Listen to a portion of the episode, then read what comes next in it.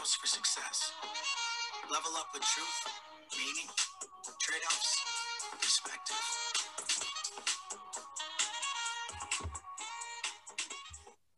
All right, welcome. Tonight we have Cam F. Awesome as our guest. Hi, Matt. How are you? I'm great. How are you? Good. Cam, how are you doing, sir?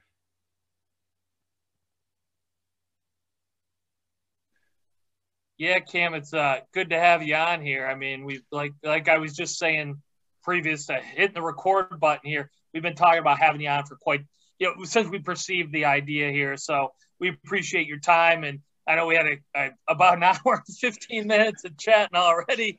Um, but that that speaks volumes. So that that you know that was uh, a lot of fun. I'm sure we're gonna have a lot of fun now. But definitely good to meet you. And and like I said earlier, I I had Paul Foley on Twitter ages ago. So, um, and I'm not sure even how I came across you, but but you've been uh, you've been on our mind for a while. So thanks again.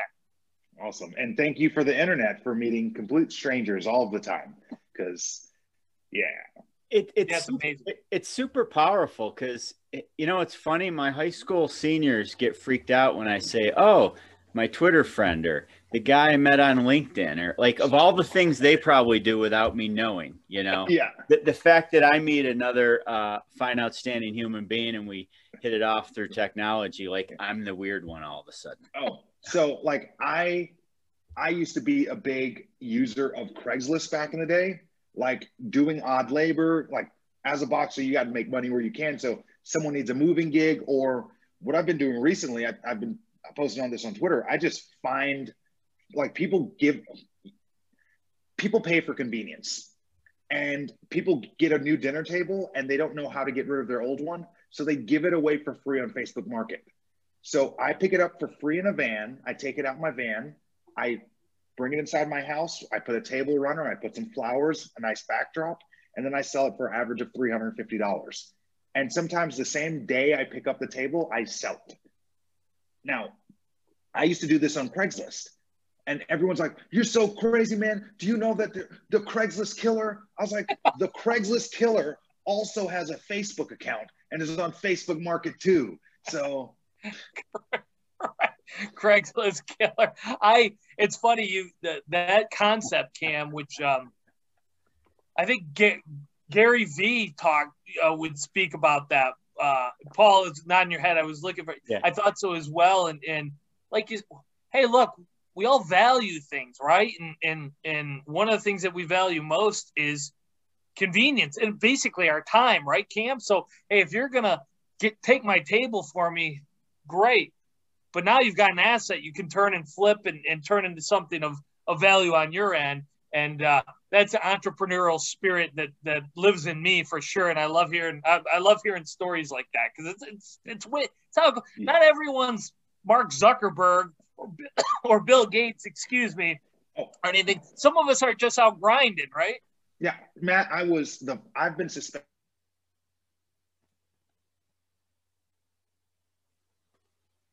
I, and I wish my parents would have handled it differently because I shouldn't have been suspended. I should have been defended. So I lived a, a a great way away from school, like a couple miles, and that's a lot for a walk every day. But I would skip the bus so I can go to the bodega, the corner store, and buy the 50 cent king size Snickers and then sell them for a dollar at school. I would sell like, but I was undercutting the because the basketball team was selling these. I don't know if they sell them the McDonald's off-brand chocolates for a dollar. Do you want that or do you want a king size Snicker? I was making a killing. I was making. You making. were learning a lot about regulations. yeah, I was learning about red tape in education. Uh, that's that's awesome. So Cam, uh, you are currently a professional speaker and diversity consultant. I've had you in with my classroom, and and our, my students love you. Uh, why isn't there more of that? Like you're you're one of the world leaders in this category. Like what do you do? What do you do that's so special? I I'm willing to have the conversation. Like that is all that is. Uh, like I, I I started speaking to so 79% of educators are white females, but the problem is seven like they're not all students are white females, so it's hard to connect to Paul, I don't know if your parents talked about being white all the time. Did they? No. My parents didn't talk about being black all the time. So much so that I got to school and they convinced me that I was African American because we don't even talk about this type of stuff. My mom's born in England. My dad's from Trinidad. No one I even know has ever been to Africa, like in my family. So, like, just things about culture we never talk about. And I got into schools and I'm leading professional development workshops with educators. And anytime race comes up, everyone gets so squeamish and and they much rather say nothing than to say the wrong thing, which is actually worse. And when you think about it, and I realized adults are so awkward around this because no one spoke to them about it when they were kids. That's so true. Hey, hey, Cam, I got a couple of questions. Uh, uh, one relating to that, but the first one is tell your name, Cam F. Awesome. Uh, that what's the story behind that? And I did purposely didn't ask you before because I wanted oh. to ask you on camera here. Uh, I was born uh, Lenroy Cameron Thomson Jr., uh, and that lasted way too long. And then in 2012, I uh, 2012, I got kicked off the Olympic team. Was super depressed, gained a bunch of weight, was really sad, did a bunch of things I don't endorse, and uh, to get out of that uh, funk, I actually lost a bet and had to do the I didn't also entail so that's what kind of got me back focused. And I lost a bunch of weight. I decided I didn't want to be that negative person I was. And uh, because I'm a bit dramatic and uh, a little flamboyant in my ways, if you may, uh, I decided I was going to change things about myself because people get stuck doing what they do because they know how to do it. And that's why anytime you find someone who's good at something and doesn't pursue it, it upsets you because you're like, well, if I had that talent, I would have done that thing too. But that is my approach with boxing. I've I've won t- a tons of I'm very accomplished, but I've always done it for fun, and it's a part of my growth process. And I accidentally got good at it while I was growing. But now I'm moving on to something else, and people are like, "Why don't you make a professional career in boxing? You've won more nationals than anyone else in the history of the sport. You should do this." And I'm just like, "But I don't like to do it." I only box because I like to travel and I was too poor to do it. So now that I can afford to travel, I'm not going to do cardio. that just doesn't make any sense, right? Yeah. Who would do, do that? Do you, fi- do you find it hard that, that people still want to identify you as Cam the boxer? Uh, no, I think it's, let's, let's be honest, like, so I talk about privilege with students. I talk about white privilege. And the, the way I describe it is some of us have privilege. I have had so many doors open up for me because of my athlete privilege. Right. There, there, there's no reason why I should be this far along and successful in speaking at, at with my experience level. Well, actually, probably could because I have spoken more than anyone else. I take that one back. But perfect example: Jake Paul and Logan Paul doing that. Bo- they're boxing, right? Yep. Everyone's mad at them. Everyone hates them. Why? Why? Are they hurting anyone? No, they're not that good of boxers to do that. like, like, people like, but the purity of the sport, they're taking our sport as a mockery. Wrong. There's no purity in boxing. Boxing is one of the most dirty, disgusting, ruthless contractual games there are, there is out there. So these two dudes took their platform that they had, that they earned, that they worked for, and now they entered the boxing world with their own fan base because and in in the social media world, data is currency, right? In the boxing world, tickets, audience, that's the currency. So they showed up with their own currency and they get to make their own rules. So they're not taking any anyone else's fans. The people that are buying, it's not even they're not even boxing fans. Right. Why is right. anyone mad at Jake or Logan Paul? When I see someone doing something, I respect it. And then I say, how can I use that for what I'm doing? Because the same way they leverage their fans to go into another career and people are mad at them because they don't so i think my athletic accomplishments equate to an a bachelor's degree. Matt hear me out. I'm listening. If me if paul and i go for a job right and paul has a, a bachelor's in marketing and you have a marketing firm I'm going to call you and say, Hey, I don't care if you're hiring, Matt. I would like to work for you. But you said, I don't care if you're hiring. Uh, I just want to come in and donate uh, and volunteer 20 hours a week for uh, for the next six months. And regardless, just write me a letter of recommendation after. I'm sure in six months someone's going to screw up, and guess who's going to be the the valiant worker who's always there on time. Now, that's one way to get in without mm-hmm. a degree. Another way is just send my resume of what I've won. Paul, you you got a 3.8 in your your community college or whatever, and I have a bachelor and I have all my Olympic titles. When a when someone's choosing people for a job, if it's not like a doctor or whatever job, yep, mm, I get a lot more leeway than the normal person. That's a part of my privilege. Sure, you get a lot of you got a. I'm sure you get a lot of looks because of because of your background, because of the boxing, because of success. Why, why shouldn't you? And yeah. and I can I can I can only imagine the number of situations you've been in, scenarios you've been in that no one with a college degree has been in because of the college degree that, that you've had and, and the experience of what that's taught you and, and all the benefits from that. So there, there's there's no question. Again, if you're going to go perform heart surgery, I'd prefer that you had that degree.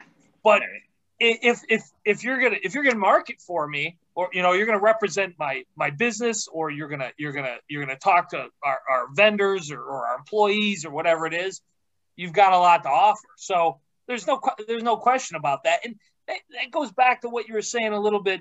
You've mentioned it kind of a couple times with with privilege, and this has kind of been my belief. I don't love the word privilege because it, I always think, and, and this is me, I always think like, well, it makes it sound like it's it's something that someone necessarily doesn't. It depends on what it, like you said, you're boxing. That's a your athletic abilities, right? That's an amazing privilege, and there's privilege that we all have them to some degree, right? Is that is that how you look at it? Yeah, we okay. all have privileges and benefits to some degree. Uh, the the thing about white privilege that makes it so ah everyone's uh, it's like if someone says you have white privilege, you're like, but I worked hard. I'm like, no, no, you did work hard. Just like I worked hard for my my athletic stuff that got me into doors.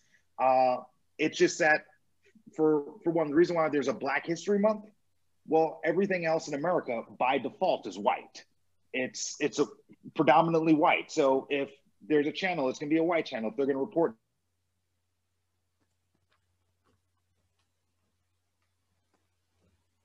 prime, and then that changes. Uh, but the idea of like going in, like here's here's a perfect example. Matt, you and I go into to Paul's business, and I go in there as as an athlete. I'm showing up with my athlete privilege, but you show up as you you guys went to the same fraternity. Now, there's nothing I can do to compete with that one.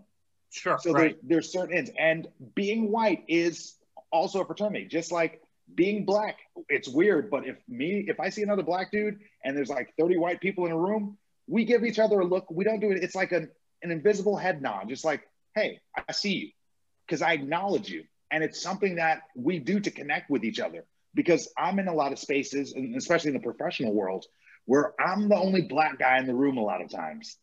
And sure. Also, I don't know all of the answers. and I like, I speak on it. which which takes me back to the question I wanted to ask you before before I before I ask you about your name. You'd mentioned that this these are some of these this topic in particular you'd mentioned is you have the you're willing to have the conversation. I think is the word the term you use or the words you used. What made you willing to have that conversation? A conversation that, as you pointed out, everyone just tighten. You know, so so many people. I shouldn't say everyone, but so many people just tighten up on it. What what made you go? I'm having these conversations. Uh, I had. Uh, have you ever read Freakonomics? Yeah. Oh yeah. Yep. Okay. There's a chapter, chapter six in Freakonomics, talks about. Uh, so I had a friend. We're talking on the phone about the whole George Floyd murder, and he's we're talking about systemic racism and uh, job applicants are are 200 white applicants are 200% more likely to receive a call back and things of that sort and he yep. says well why don't this this is the question that that got me into this he said well why don't black people just name their kids white people names? And I knew it was wrong, but I didn't know why. Like I felt that it was wrong. And I was like, I, I was, and it, we got, I, I, it bothered me when he asked the question, not because he asked it, it was because I didn't have an answer for it. Uh-huh, uh-huh. And I decided to go educate myself. So I started reading books. I have a lot of free time and I just, I'm, I'm reading now and uh, the Olympics isn't happening. So I'm like stuck in my van. I'm just reading. And he, and, and then eventually, uh, it, it, he he I spoke to him again and he said he said well it's in the book Freakonomics. I just uh no I took it back already but I just got the book Freakonomics last week and just to read that one paragraph Okay. and the and I didn't read the whole book so excuse me if I'm wrong but what he did was uh, he basically manipulated the data to say first he had the premise of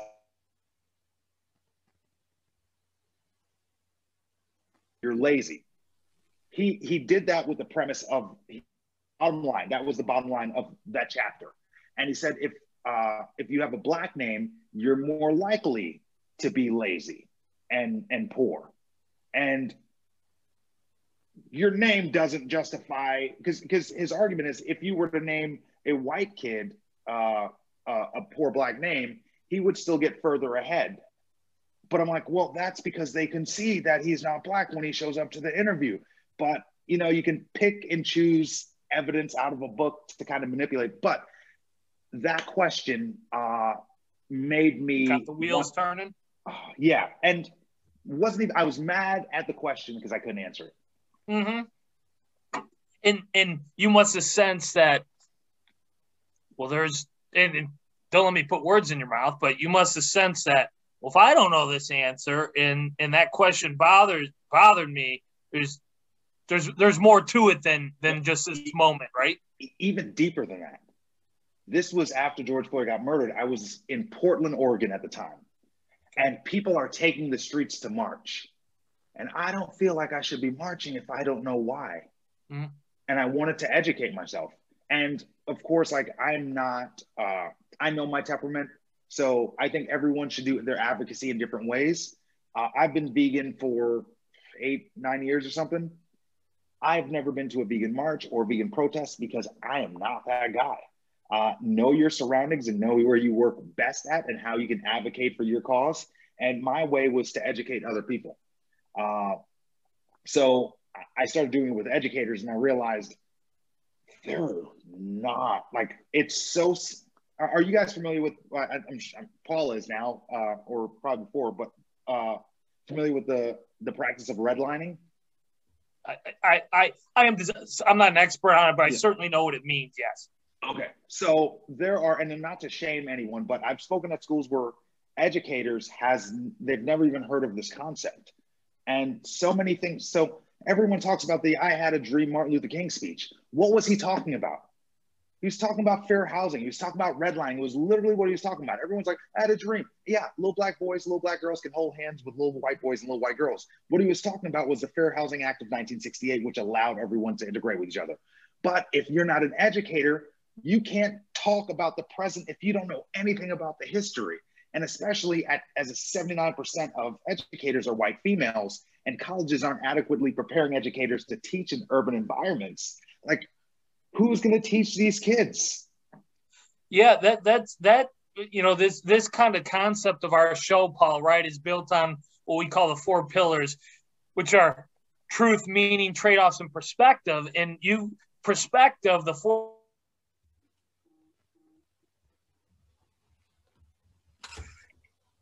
and, and what happened and and how am I supposed to understand where we are and where we're going if I don't have any perspective about the I have a dream speech and redlining and you know depending whatever topic we're talking about I got to know something there right? If I don't have any historical perspective everything seems good or everything Yeah. seems bad or what, whatever it might be. You need that perspective in and in the education field which which you know Paul's obviously much more of an expert not than I am and, and so are you um, sometimes I wonder how much continuing education on perspective takes place. Uh, we can talk about that with professional development for educators. And I was going to say, and I think that's where you come in in a lot of ways.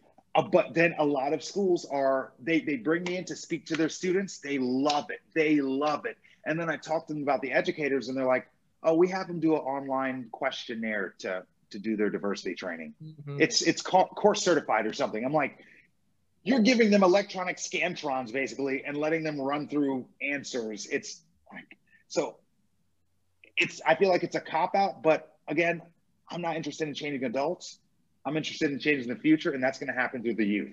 So if they're not, if if the adults aren't interested in in this, I'm more than interested in telling the kids, and kids will go back and tell their parents, and their kids that those kids will have kids, and then the future will might be a little bit better. So so guys, uh, all this is so good. I got to go back real quick to the Freakonomics books because that's one of the textbooks I use in my class. My students read that book. And every week when we have the quizzes, I do oral quizzes with the kids. They have to write their answer down. And there's just so many different directions. Those guys are deep thinkers and they explain it in such layman terms. And it's good stuff. And when you get to that chapter, there's some other chapters that are that are things that you might feel uncomfortable about an educator talking about with kids. The important part is to just have the conversation right? Uh, you know, I'm not trying to change anybody's mind. I'm just trying to open their minds. And you can't open their mind if I just push down their throat what I'm talking to them about. That's a lecture that that preaches passive obedience, basically. Uh, I try to. Students are used to instant gratification and interaction because they've had iPads in their hands since they're four years old.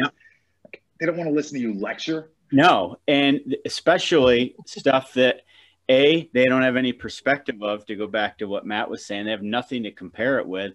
So really uh, an educator's real job in my opinion isn't all the notes and overheads and lectures. It's it's to get them to open their mind and think and debate and and be responsible about it maybe argue about it. Uh, I use words like prejudice and stereotype and discrimination because it happens in all aspects of life and it's it's human nature, but it's okay to talk about that stuff and a lot of teachers do not want to. How's your day going? Paul, Paul's been blaming us every time, but yeah. Paul, you froze it. You froze at the last minute, so we're making fun of you. Oh man, and, and you know what? I was reading off a script, so I don't even remember what I was saying. no, no. Uh, I I'll go back a little bit. I had a professor. I, I took a course in grad school called Racism, Sexism, and Oppression and I thought I could blow through the course until I found out the professor wrote the book. So I had to. and and she had this triangle. I wish I could remember her name, but she said in order like there's nothing wrong technically. Well, th- there's there's stuff wrong with this stuff, but discrimination by itself isn't the end of the world. Someone's stereotype isn't the end of the world, or someone's prejudice isn't the end of the world. Those are human nature, right? I'm going to see somebody and think those three things, or or maybe keep somebody from doing something. But when you combine all three of them together, that's when you get racism, and that's that's like when the trifecta happens. But but we just label everybody racist. Or, you know, we don't even get into. I, I, wanted you to talk real quick, Cam, about the the uh, intent versus impact. Yeah. Uh, first of all, you talk about racist. I think. Okay, when I, I've run into a lot of people who who because everyone's so afraid of the word racist, like it's that bad. Well, I guess obviously mm, it's not that bad, okay? Because if it's that bad, let's just say America's that bad because it was built off of slavery and genocide. So, like, we understand there's a history there. But t- speaking of right now, like if I talk about racism, no one wants, no one can pinpoint racism. Oh, well, we can pinpoint racism. They can't pinpoint a racist. So, you two gentlemen, is there racism in America? Yes. Where? So, so I will say, according to this class I took, anytime somebody, I know you're setting me up for something here. no, no, no. It's not. It's not even a setup. It's, it's the fact that there's racism all around, but no one right. is racist. Right. No so one, so no one will say they're racist. So, so to, oh, oh, I, I got. Oh, okay, okay. Right. Well, it's like there's bad there's bad politicians, but my local politician's fine. Right. It's it's yeah, the guy I voted for is great. Uh, but but it's it's when you combine prejudices, discrimination, and stereotypes all together, they combine to some sort of racist behavior. You could almost argue it could happen anywhere at any time to anyone, right? Uh, almost anyone. So the difference between prejudice and racism is prejudice is racism without power. So I can be prejudiced to you, right? But if uh, but if you were to do the same thing to me, you have the power behind you. Uh, an example of power is Amy Cooper. The bird that do you guys remember the story? Uh, she, Not she the bird watching part. Oh, so there's this bird watcher, and you got to look. You got to look at the video when you get a time. So it's bird watcher. He's in the park. He asked this lady to put her dog on a leash because he's there with his binoculars, and the dog disturbs the birds. It's a bird watching park. So if you have, you're supposed to have your dog on the leash. Uh, she's so she says whatever, and she's like she's not going to listen to him because he's a black guy or whatever. So he takes out his phone because he has some foresight and he starts recording her. And she's like, he's like, I'm just asking you to put your dog on the leash, and she's about 20 yards away, and she's screaming, I'm going to call the police and tell them there's an African American man harassing me. And he's like, ma'am, I'm just asking you to put your dog help, help. And she's calling the police and she's yelling for help. And he records the whole thing and posts it online. She comes out with this whole apology. But the idea behind it is she has power because when she said there's an African American man harassing me, she knows what those words mean. So the whole barbecue Becky of white women or Karens or uh, calling the police on black people, it's because the white women know when the cops come whose side they're going to be on. Now, we can say that's not true, but a lady literally said, "I'm going to tell I'm to tell them there's an African American man," and then she called the cops, and I'm doing it. The idea of Emmett Till. Emmett Till was m- murdered and beaten because he made a pass at uh, a lady like 60 years ago. Yep. Yeah, I'm familiar with de- it. Yep. On her deathbed, she said it. She lied. Right before she died, she said she lied. Now, I I, the, I read that before. Yep. So the idea of power is if you have prejudice with that power of you call the police, you society is on your side. So the, the best way to describe privilege is as a boxer, if I'm the champion, I have everything on my side.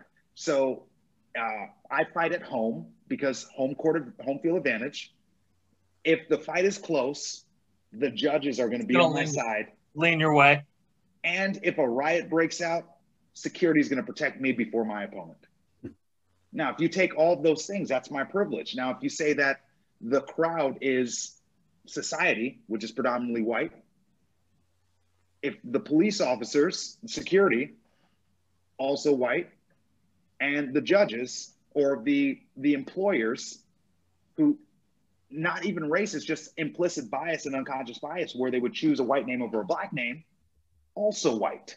So when you have all these factors like in your corner on your side, you may still have a tough life, but it'll be a little tougher than me to get into the door if I wasn't an athlete. And with with your with your right? It's and, and I, to me it's my favorite one because that's what drives people you know? That's the the get up and go. That's, that's the, the why it's why right? And it's and it's you know i have a feeling if i asked you how many hours a week you worked you'd probably say i don't know. I just do. I just i just love what i do. I go. I, I you know some days are easier than others but it's my why. It's why i'm it's what i'm doing. But you have this accomplished athletic background and you're kind of I don't know if giving if giving that up is, is a right term or not, but I guess my point is your your why, your meaning is in your speaking and and and, and particularly with with the youth. Has that always been something you cared about? Is that new? I mean what why does that give you the meaning i guess is what i'm trying to ask. Uh, i know what first of all uh,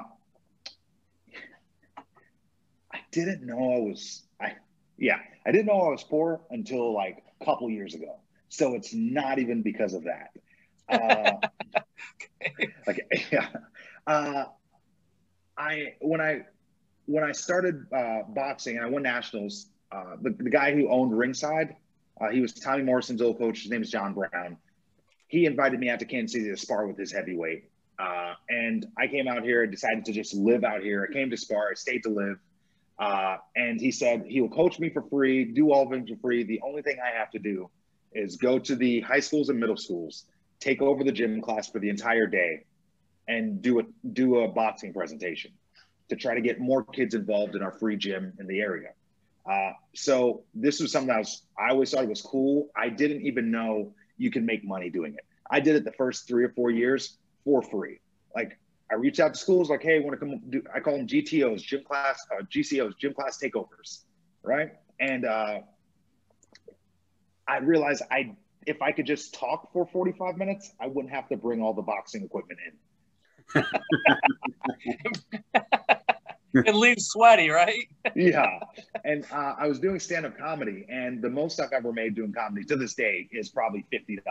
Like they give you bar tabs, but the most you get is $50. And I realized the, the good comedy, the I wasn't a good comedian because a, a good comedian can do clean jokes. I was there off of shock humor and presence alone. Uh, but I realized you can make money. Like I did a joke about speaking at a school or something, and after a guy approached me, Devin Henderson, was like, "Hey, you said you do comedy. Uh, uh, you said you do speaking. Well, uh, where at?" And he said something about what he charged. Like, "Oh, you can't charge for that." He's like, "Yeah, you can." I was like, mm, "Sounds like a pyramid scheme. Not interested." and he gives me his business card. He's like, "I'm a member of the National Speakers Association. It's a thing." And I signed up like the next week, and I was like, "I didn't." I I didn't know you. So I was like, I'm just gonna. I love doing this, and I'm just gonna continue doing this. And in 2012, when I got kicked off the Olympic team, I didn't have a backup plan. I dropped out of school. I didn't have any certifications, any any type. I didn't have a job. I was just a fat personal trainer, which is not a great business opportunity. like, so uh, I realized when I got back to boxing, I always wanted to have a backup plan. So my plan B to me was more important than my plan A, which was boxing. So as I travel the country for boxing, uh, on the weekends, I would perform at stand up comedy clubs. And during the week, I would reach out to, if I was in a training camp in Miami, I reach out to schools in Miami and book those gigs there. Uh, so I always wanted to improve my speaking. And I did that for the last uh, 10 years or since 2008. I've been doing this, 2009. Jeez, that means I'm old.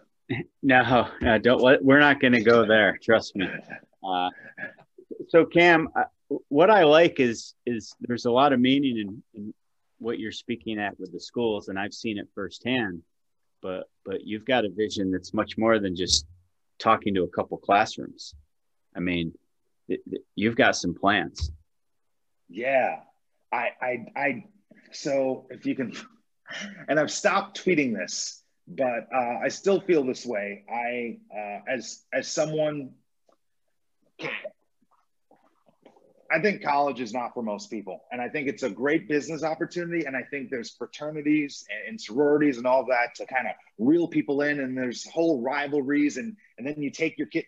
I know people with debt up to their eyeballs, college debt, and they don't have money to pay their bills, but still they get these emails for colleges to give more. And they're like, I'm not going to donate money to college. I still owe you money. Ha ha ha. Facebook post. And then spend money to go watch those same athletes who are going to school for free, not make any money. You pay to go watch them play basketball.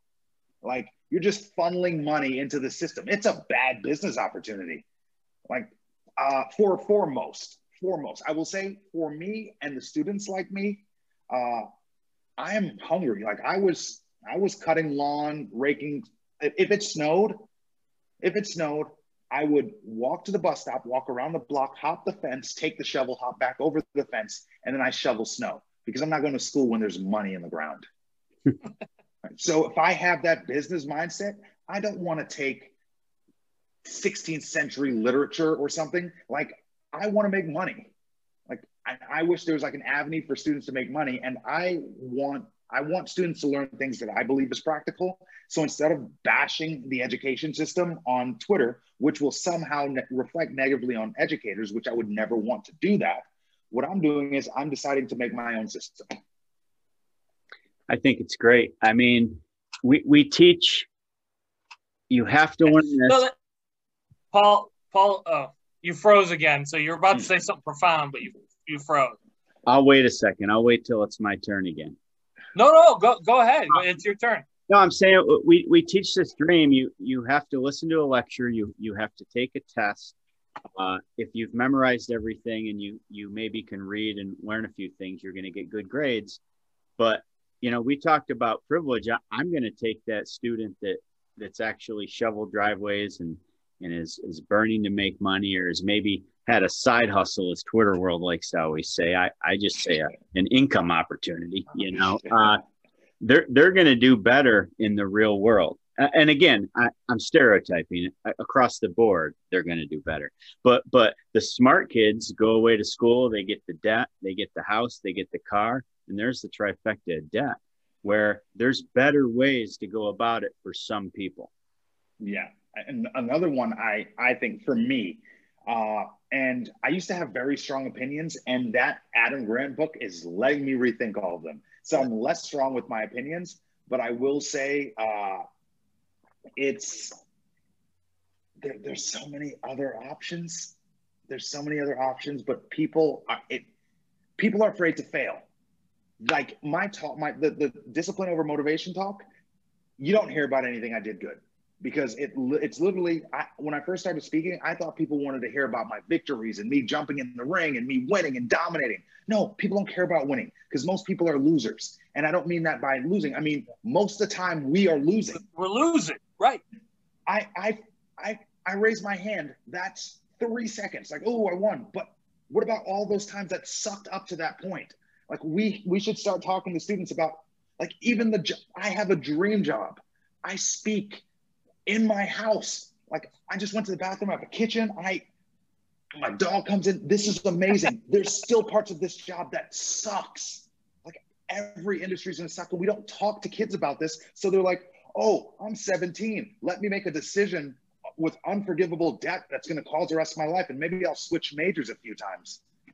Cam, you, you, I talk about this all all the time with with students and I prefer to talk to younger people as well because they don't they're not carrying all that baggage from from years and and they don't have the walls up you know I try to talk to old older people friends or whatever it might be about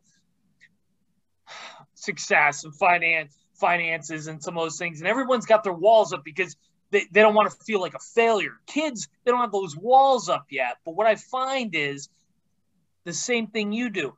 The the part that they you connect with is let me tell you how I lost everything I had at one point.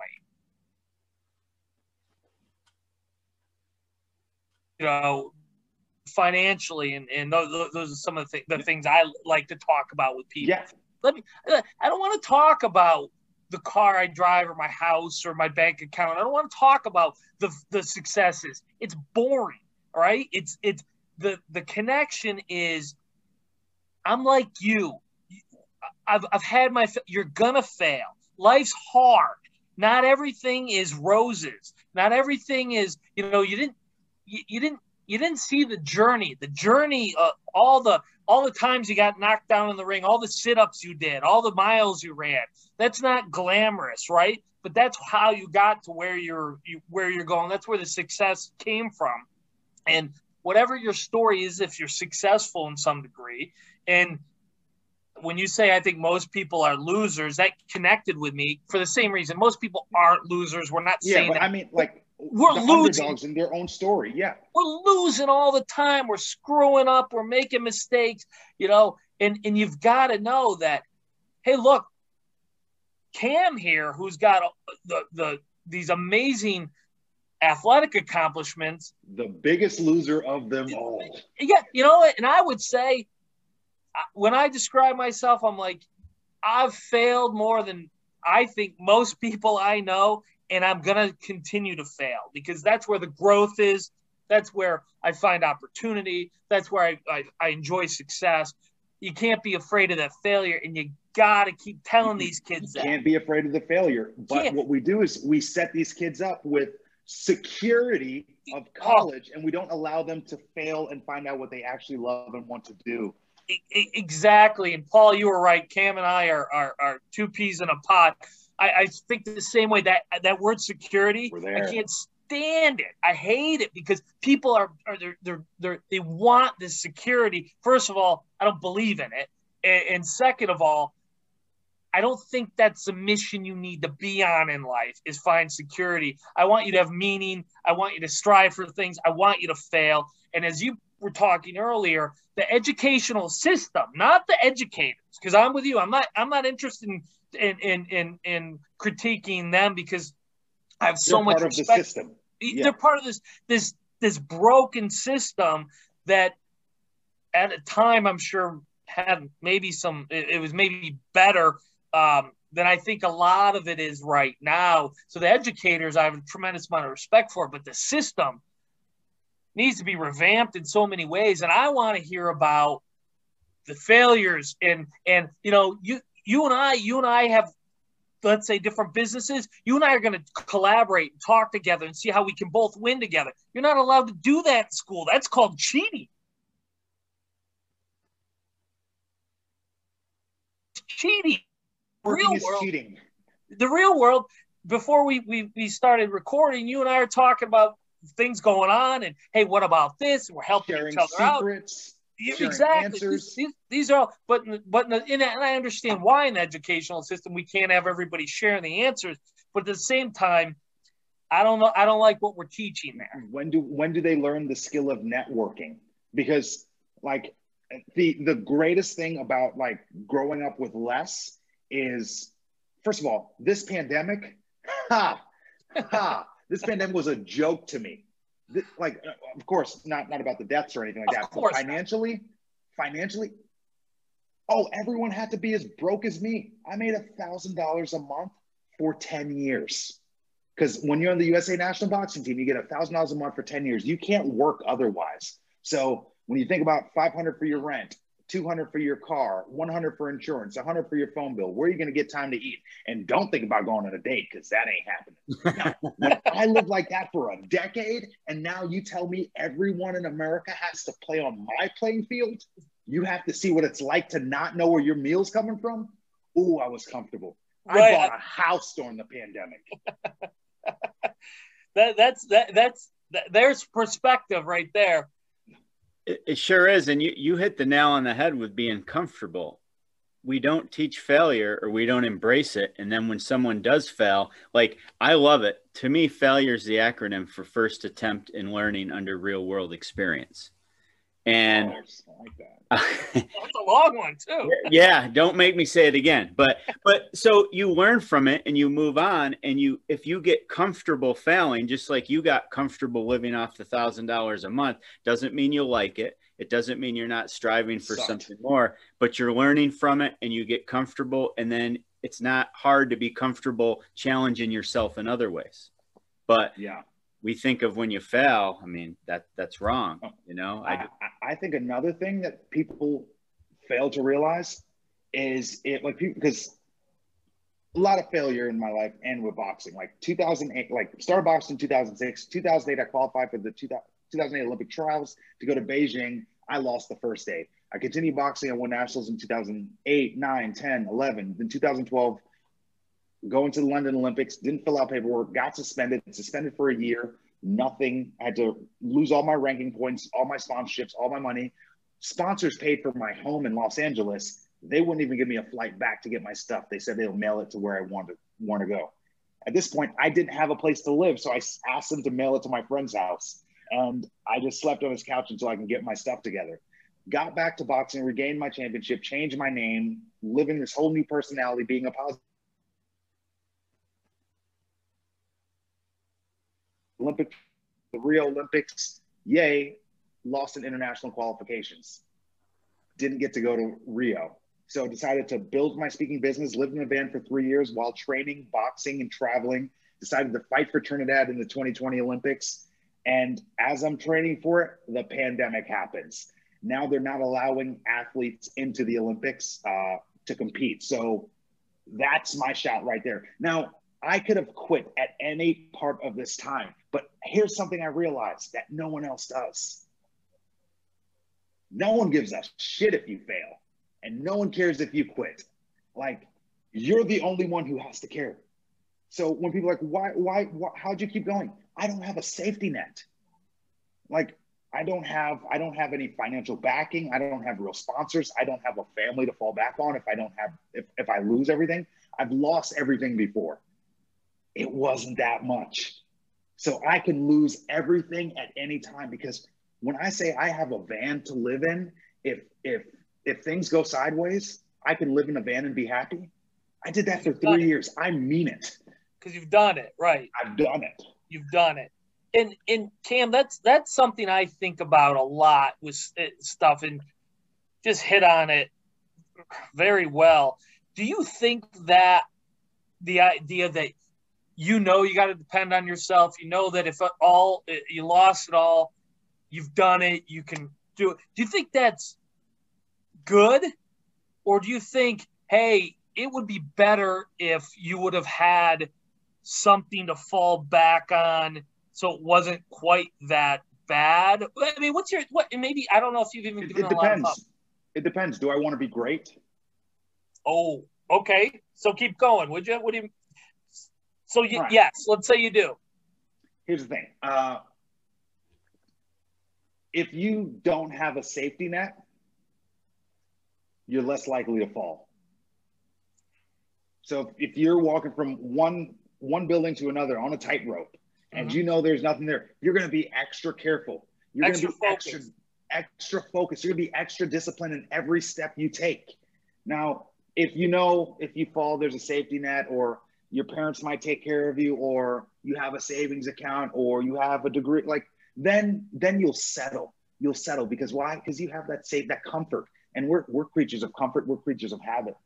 And if you can get addicted to being comfortable, ooh, there's nothing worse for your greatness. You you you God God, I love you. You're you're saying the exact. I, I didn't want to lead you anyway because I feel the exact same way. That that safety net, as you put it, is is can be such a bad thing for your development and your growth. And as you said, you want to be great.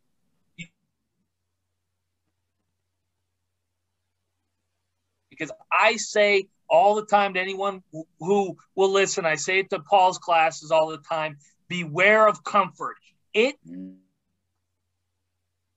comfort has ruined more potentially great people than possibly anything else. That uh, I'm also I'm I'm, I'm comfortable. Things are fine. Uh, and then next thing you know, you're spending four hours a night watching Netflix, and your drive is gone, and and you just don't have that. I'm going to be living in a van if I don't get my act together here, if I don't keep pushing and I don't keep going.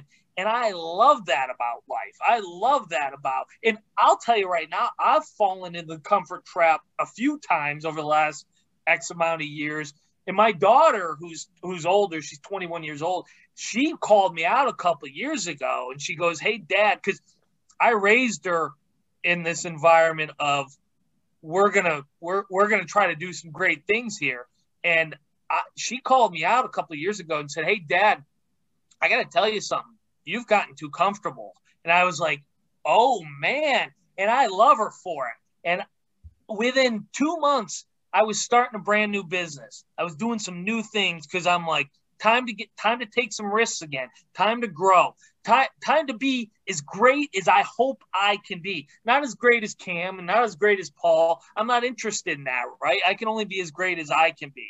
So I'm gonna keep going, but that comfort's a killer. And I just I love that you brought it up. Matt, here's a question for you. What's the difference between a regular person and a person with great potential? Uh, risk. There's no difference if they don't use it. If they don't use it uh, with uh, okay, yeah, with great potential. Potential is a horrible word, isn't it? In some ways, or can. Oh yeah. I see. Yep. Yeah, I see what you're saying. Absolutely. You know, for, from an educator standpoint, I mean, I'm I'm fortunate with the class I teach. You've you've both been involved in it to some extent. I have kids in an atmosphere where I'm allowed to, we almost can do whatever we want. But really, to any teacher in any classroom, the biggest thing you could do for students is to show the value of relationships and to show the value that failure is not bad if you learn something for it, right? And keep moving on. I mean, regardless of any curriculum and regardless of state pressures and exam pressures, if you can build the importance of networking and just trying, trying, trying, and not worrying about the result, right? I I, I think you'd have much better students.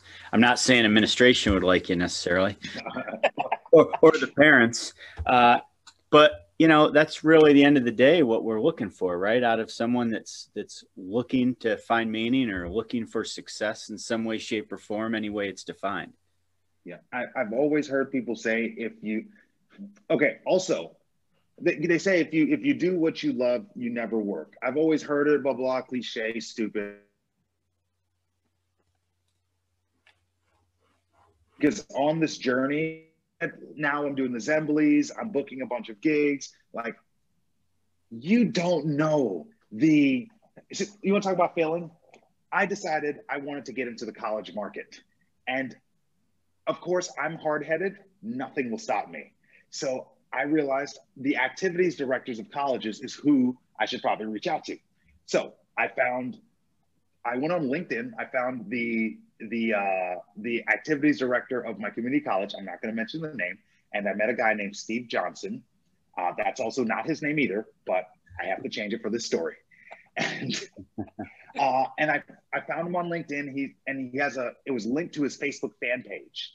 Click that. He's a writer. It was like 59 followers. Wasn't very impressed. And who was sharing all of his posts? Of course, it's his personal page. So I click his personal page. Now I found his personal page. I see his wife is there. I click his wife's page. She has the same flowers in the background of every picture. I screenshot it. I then write him a handwritten note with my business card attached. I get those flowers and I deliver them to his office at 4 p.m. on a Friday. The note said, My name is Cam F. Awesome. I'm a boxer and, and a speaker. I'm not the most experienced, but some people would see that as a roadblock. I see it as a speed bump. I'm going to jump this hurdle. I'm like, and I, I explain that I want to get to school to start speaking, and I end it by saying, uh, Thank you for your time. You can reach out to me. My business card's attached. P.S. The card, the, the flowers aren't from you, aren't for you. They're from you to your wife. Have a good weekend. And in the flowers was a card that said, Honey, I love you because, and then he fills out all of the reasons why he loves his wife. Now, if that is not a story of how you book your first gig, I don't know what is. That's amazing. Yeah, you know what's amazing, Matt? He never booked me. No. i was waiting for the me. i was waiting Never. for the story I was so upset. Now, at this point, Matt, this is this is not about the gig anymore. So what I did is I booked a gig for free at the closest high school near the community college, and I, I asked to only speak to the seniors. So I spoke to about a thousand seniors, and at the end of the talk, I can see Oh. where this is going. at the end, I'm like in hindsight now, I'm like, I, I don't regret it because it's a part of my journey. Uh, but at, I went to the school and I I gave them a talk about going to college and different colleges to pursue and career goals. Uh, Matt, can you share the? Can I? Would I be able to share screens? yeah you should be able to still Uh, oh no! Remember we we came out and got back in. oh that's right here Let- let me let me get this set up To tweet a simple. I'm still disabled. There you go Okay. Uh, and this statement, simple. Oh, you shouldn't see his name. I should blank that out. But uh, if you book Cam F. Awesome to speak at J- at, at the college, I'll consider attending uh, attending uh, the community college. So I posted that, and let's see if I can find it. Uh, hundreds of kids tweeted it. And his his it's not coming up but his social media he had like 59 followers on twitter. His social media completely blew up from all these kids like tweeting him that they'll go to his community just so he can contact me. And he didn't. But the guy recording one of the speeches i gave the story and he said is that guy a pastor? I said yes he is he says that's my pastor. So tell your pastor I'm looking for him. but Like, Grant, I've never booked that gig, and I have so many of these stories of me. I'm not going to say no for anyone, and I'm not going to let failing be the reason why I stopped. Like, right. it's just one more way not to do it out of the way. Yeah, that's an amazing story, and, and uh, it's, I guess it's a failure story, but it's a good one. I'll tell you that. But, but I mean, what a what a lesson in in creativity. And hey, at the end of the day, as you were kind of pointing out, look, you're you're you. You're you're the one who has to get up with yourself, who has to go to work with yourself, who has to go through whatever's going through your mind. It's just all of us individually, right? I mean, we're all part of communities, but you gotta you gotta live with yourself, and and and you gotta be the one going. Nothing's gonna stop me. And if if if if people see a a, or hear a story like that and see someone grinding and doing the things you're doing, I, I don't I don't know how the heck that doesn't inspire that inspire them. I I, do, I don't I, I'm sure that's part of the reason you're doing what you're doing. Yes, but in hindsight, uh, I get so blinded in my because I get tunnel vision. When I say I want to speak at a college, a few weeks later, I did book a college in Dallas, and I drove down there to speak for a thousand dollars for the principle of me putting it on my resume. Richardson Community College, shout out to them. But like, the problem with this is I didn't see that because in my mind, all I'm thinking about is getting booked business. I didn't realize that I just bought flowers for another man's wife.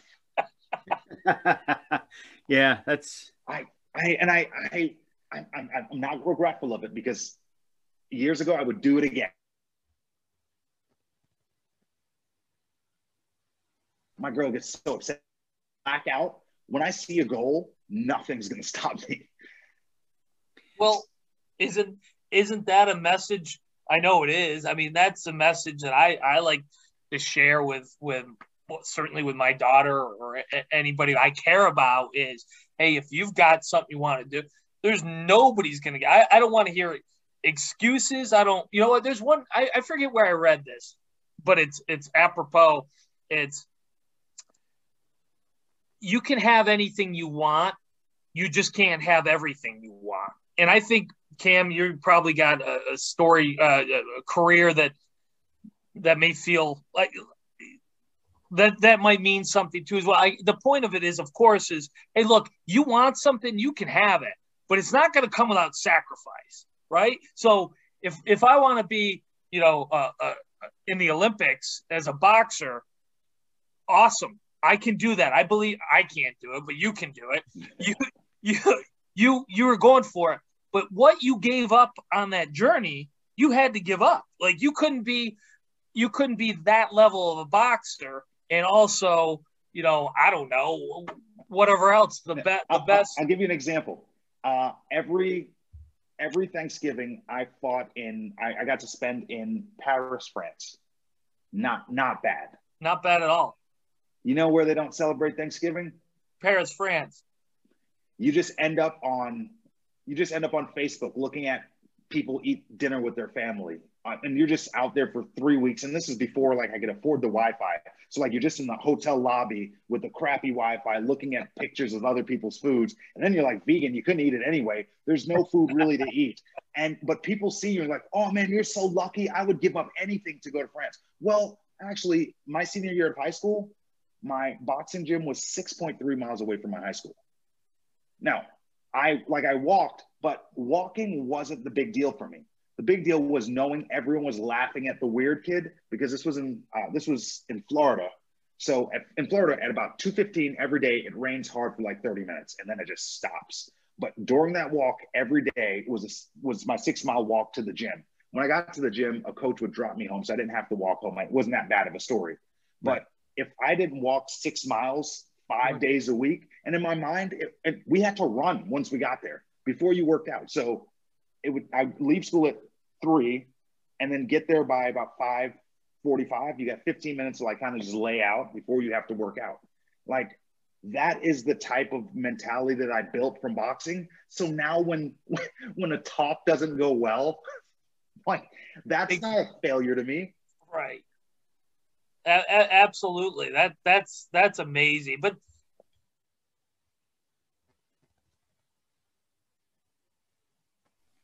great, right? I mean, They look if- stupid if- while they do it.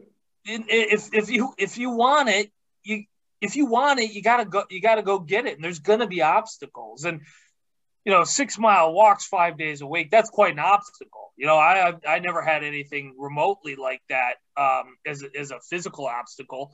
Um but that I think those stories, as you said before, they resonate, especially with younger people. They're important, and they let them know that that the the victories come at a price, and everyone's got a story that um, of that has a lot of failure in it if they're going to be a success. That's that's my take anyway. I think yeah, that's a good way to put it. Everyone's story should have everyone's story to be successful has a certain amount of failures in it. And if you don't get through those failures, you just won't become successful. And you don't have to you don't have to go through the failures. Like you can you can live comfortably doing whatever it is you do now. And I know people who work their nine to five, they're happy with their paycheck, they're not trying for a promotion, they're not doing they're not doing any reading, they're not working out. Yeah, and those I, I, it's hard to relate to those people. I, I, I agree, and like you said, that those those if you're gonna get my brother, my younger brother says this all the time. It's like, and it always hits home for me. It's like, you if you're gonna succeed, you're gonna have to walk those six miles or get up at 5 a.m. or work work nights or work weekends or make whatever sacrifices to succeed. And then he'll say, or don't. And that's okay too. But you just don't get the you just don't get the reward. And if you think you do, well, the world's not going to let you. It's it doesn't. The world doesn't work that way. Not my experience anyway. Yeah. yeah, and people think they deserve it. Yeah, I mean, when it comes to success, based on listening to what you two are saying, the process is the process, and you have to be consistent. You can't measure every win and loss, right? But the wins are going to be more than the losses at the end of the day, and your oh, process. No, no, the losses are going to be more than the wins. Just like I said, you're going to be a loser more times than you're not. I don't mean you're, you're a loser itself, but you're just going to hit walls, hit walls, hit walls, get success. Cool. Have a little celebration about your success. Hit walls, hit, hit walls, walls, hit walls. Hit, you're going to hit more. You're going to hit more walls than celebrations. Well, let me let me let me rephrase it this way. Then, the wins when they happen will be great enough to drown out your losses. Yes. Okay. I mean, that, so that's a better, that, that's kind of what I meant. So you called me on it. Uh, I like that. That stuff compounds and compounds and compounds and builds, but those losses are as big a part of the compounding as anything else. I think Paul, we lost you there. Every time I, I'm done talking. Every time I talk, they're, they're they are as bit a big a part of that journey because it is a journey and and those and i know it's cliche and and and but it's it's entirely true. That journey is is it's it's a huge it's i think it's the most valuable part of the whole thing. I mean what you know someday i'm going to be 70 years old or 80 years old god willing or whatever it is and i'm gonna what i'm gonna have is whatever success i happen to have is all going to be well and good but those memories and those you know i'm going to remember sitting in my apartment 58 degrees on my thermostat my hoodie on and my blankets wrapped up so i could save a few bucks so i could invest in things. A lot more than i'm going to remember you know the vacation much, you took. Exactly. Exactly. Those i've those got 39 things, losses man. 39 i can tell you all of them. I've met people that said you don't remember me cam? We fought twice. Because i beat them okay. Yeah. You don't remember your wins. I'm. I was gonna say I'm the same way. My wife always says to me, "Why don't you ever celebrate whatever goal we set or I set? And we, you know, we accomplished." And my wife and I are partners, so I say we because it is we, and and we accomplish. And she's always like, "Why don't you ever want to celebrate?" Because I'm like you. It's like I'm supposed to win. I'm supposed yeah. to get. I'm supposed to get my goal right. Yeah. And and and and then I move on. But when I don't, oh man, I can't sleep. I, I'm a, I'm a, I'm, I gotta keep going, man. I gotta keep oh. grinding. Matt, I cry every time I lose, not because. I'm physically hurt. It's because I'm confused. I was so sure I was to win, and I don't know what to do now. That's how I approach it. Because I, if if I did everything, if I did all the walking to the gym and all that, well, obviously, I so when I don't win, so when I win, I don't even celebrate. It was like it's a. Here's what I think. After I do all the work, there's three people in the ring, right? Me, you, and Paul. Paul's a referee. Two people in this ring can't win, Matt. It's going to be you and Paul. Right, right. In, in my head, like right in your head. there's three And- people here, two can't win. You guys can be those guys. And and I I think in this case you're right too. But But the, the the the thing the thing about that world you live in, that boxing world and the sports world in general, which is different from a business world, is you're in a zero sum game, right? In that ring, there's only going to be one winner, right? And if if if you and I are competing, there's only going to be one of us who who wins and gets his hand held, and the other guy's just he, he lost. The beautiful thing, one of the things I love about the business world, and, and I'm sure, it, of course, it, it, it's in other areas as well. The three of us can be in the ring, and we can. And in business ring or the, the, the educational ring or whatever we, we, other analogy we want to make, and that's the boxing rings to boardrooms. Yeah, yeah. That's one of my talks. and I, I, I that's one of the things I do like about business is one of the things that I always go in is how am I going to win with my partners, my my vendors, my certainly my customers, my employees, anybody I'm working with. I need to make sure they win because hey, I can win all day long, but if my employees are losing, they're not going to be sticking around long and then I'm not going to win so much. If my customers are losing, I'm out of business. If my vendors are losing, they're dropping me, and then I'm looking for. So it's always, it's it's always how can we all win together? And if I don't do that, and how? And if I how, don't, we're screwed. how and how leads to self honest self assessments. Because Mm. I'm listening to you talk right now about your team and, and this and that, and I'm remembering I'm not the great leader I thought I was. So I was captain of the USA national boxing team. That was cool because I just told guys when to show up to the gym. But as as as the owner of my company, all those books I just showed you earlier, those are all leadership books because I realize I'm not a strong leader and I need to work on my leadership skills because I expect I expect out of people what I give. And this is my business. I shouldn't expect that. So I need to learn how to communicate better with people. That book on rethinking, Paul, that's why I'm reading this book. So I I first of all, I changed my last name to awesome because it's it's not a it's not a metaphor, it's not anything. I, it's literal. I think I'm awesome. With that said, I understand there's room for improvement and I'm always trying to grow as a person so I can continue to become great. and that mindset of I want to be great, and I'm sure there's some people who who poo poo that and and find it narcissistic or or whatever. I, I and I don't agree with that at all because I think again, being great in in what you're doing, Cam or Paul, what you do or what anyone does, that's not a zero sum game. If if Cam is Cam F awesome is great, that takes away nothing. In fact, it gives. It gives so much, especially in, in the world you're in, or, or, or I, I would say any of us are in. And and that so that you know whatever. And I don't know if you take criticism for that or or did or or anything like that. It- well, I don't think you can do anything today without taking criticism. I changed my last name to Awesome. How do you think that went over? And my mom found out on Facebook. Ask for ask forgiveness, never permission. that was your first critic, huh?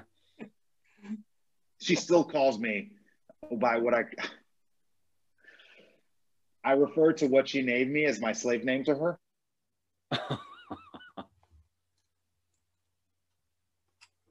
That's not what I named you. I was like, yeah, but but you need to call me by my name. And she's like, no, I'm gonna call you what I named you. She calls me Cameron. And I'm like, I hated unisex names growing up because I was insecure. Uh, and yeah, I I just Cam is so much easier than Cameron, but but Well, I'm I, Parents that's one fight I've never won. parents have a way of getting to us. I think. Yeah, Yeah. 100%. That was a fight I never won. She's undefeated against me. Well, that's that's never watched a boxing match. Oh, Really? she No way. She she said the only person who should hit me is her. She can't watch anyone else hit me. well, I yeah, I could see that. the way you're talking, I'm guessing you would lose that one too. Yeah, yeah, yeah, yeah, yeah. Hey Cam, Cam, this was great tonight. Uh, but before we leave, uh, and one sentence, what what would you tell a high school student today, a senior? If Uh, you can fail without being discouraged, success becomes inevitable. Fail without being discouraged, success becomes inevitable.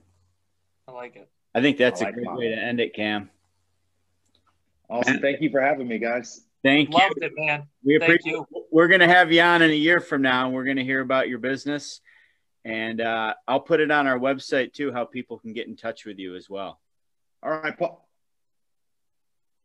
I'm just messing with you. I'm just messing with you, Paul. I'm just messing with I was waiting. I'm like, uh, hey, this is great. All right, thank you guys. You guys have a good night. You too. All right, man. Take care. Thank you.